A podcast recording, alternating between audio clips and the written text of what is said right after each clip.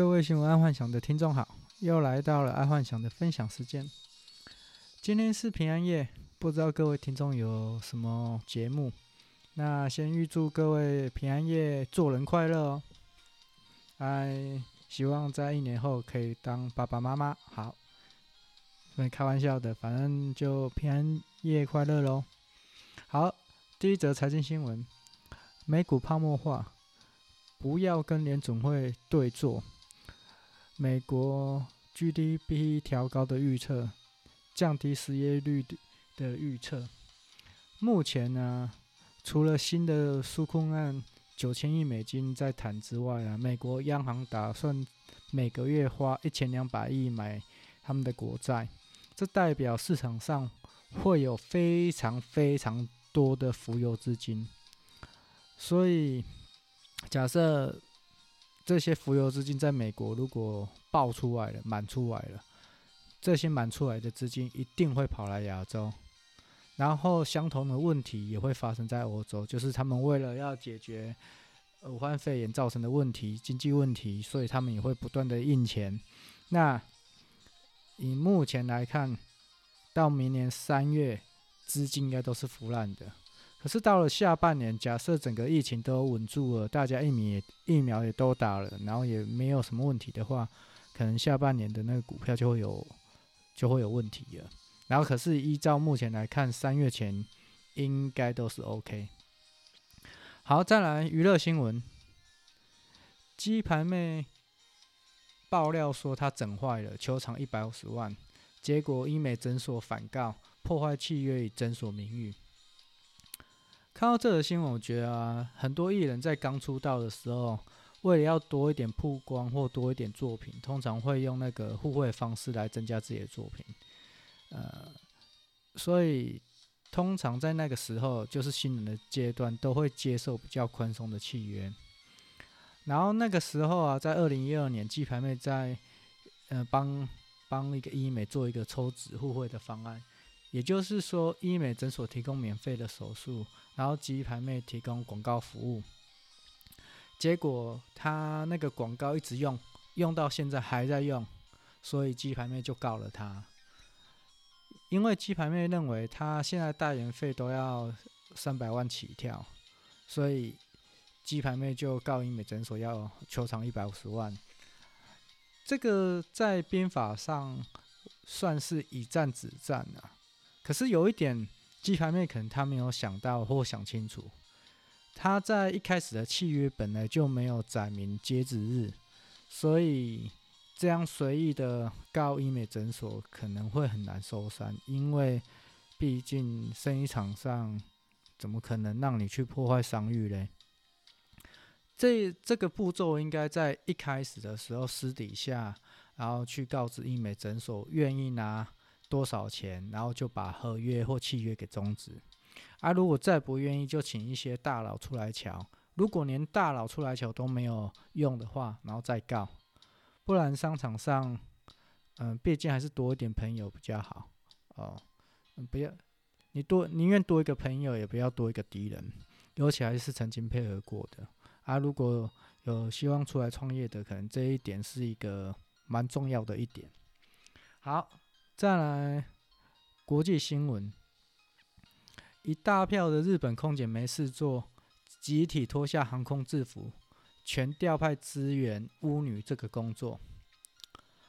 日本空姐因为疫情啊，都放了无薪假，但最近他们找到新的打工行业，因为日本的庙宇其实还蛮多的，而每间庙宇其实都需要大量的巫女。呃，如果在台湾来讲，可能就是那种得桃吧，哦，就是比较漂亮的得桃，就是反正日本的庙宇都需要大量的巫女。然后因为近几年来啊，年轻人不太喜欢那种像呃巫女啊、和尚这种太静态的，所以日本的庙宇还蛮缺缺蛮多的巫女的这个职业。呃，不过说实在话，其实日本庙宇。在庙日本庙宇上班是一个不错的职业，为什么？因为巫女也好，和尚也好，在日本的庙宇是有薪水的，而且薪水还不低哦。然后，所以通常以以前，而且他们的和尚还可以结婚呢、然后结婚生子，然后去 pub 驻唱，可是就是早上可能需要到庙宇服务这样子，所以整体来说，日本庙宇算是不错的。哎，在这个整个经济停缓啊，然后人心需要一个抚慰的地方，庙宇其实是一个很好兼职打工的行业啦。哎，你其实你看一看台湾就好了，超多庙宇的啊。呃，或者是宫庙庙宇，呃，因为可以拿到不少的钱呢、啊。说实在话，啊，那这这又另外一回事了。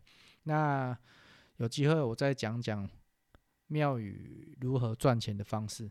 OK，好，那第二则国际新闻：美国国防授权法挺台抗中，它在生效前被川普给否决了。然后，CNN 主播说，在一封给国会两院的信件中，川普斥责这份法案等同是送给大陆跟俄罗斯的礼物。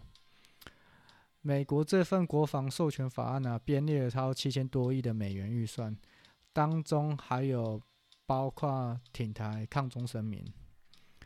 然后，我看完这个事件新闻，我觉得。靠北，这川普摆明在装笑诶，装笑为啦。之前川普硬要通过这个国家授权法，然后还有请美国政治人物三番两次来台湾拜访，其实就是要引起中共的武力犯台。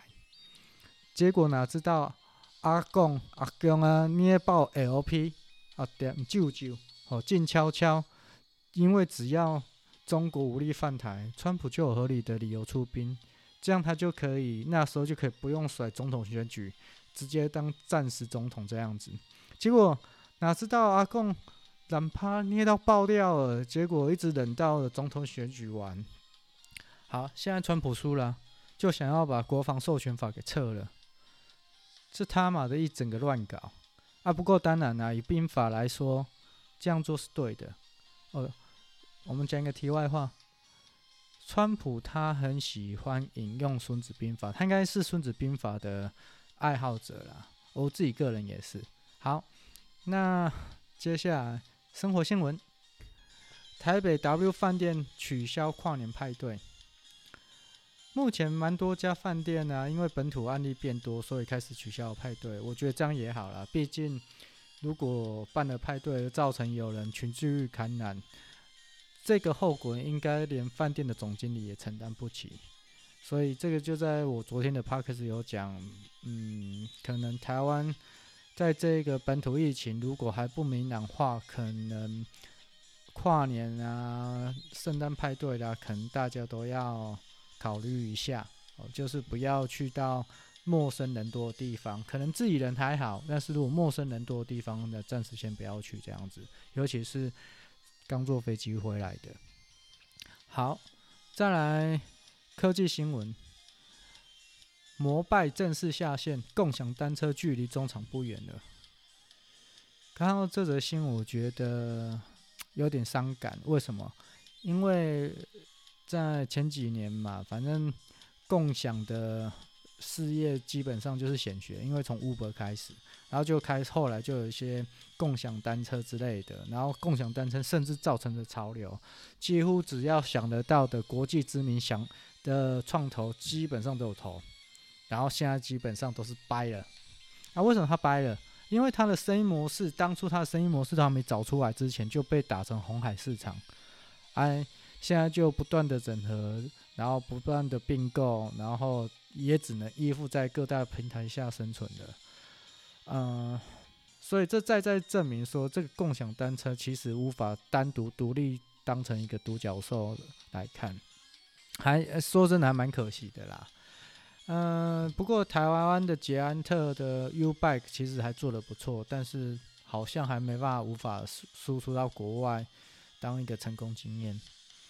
好，那今天跟各位听众分享到这，然后再预祝各位平安夜快乐，然后有一个快乐平安夜，然后明天圣诞节，也就是跟男女朋友闪光的日子，哦啊，希望明年这个时候不要当个哥，呃，不要当爸爸妈妈喽。好，拜，晚安。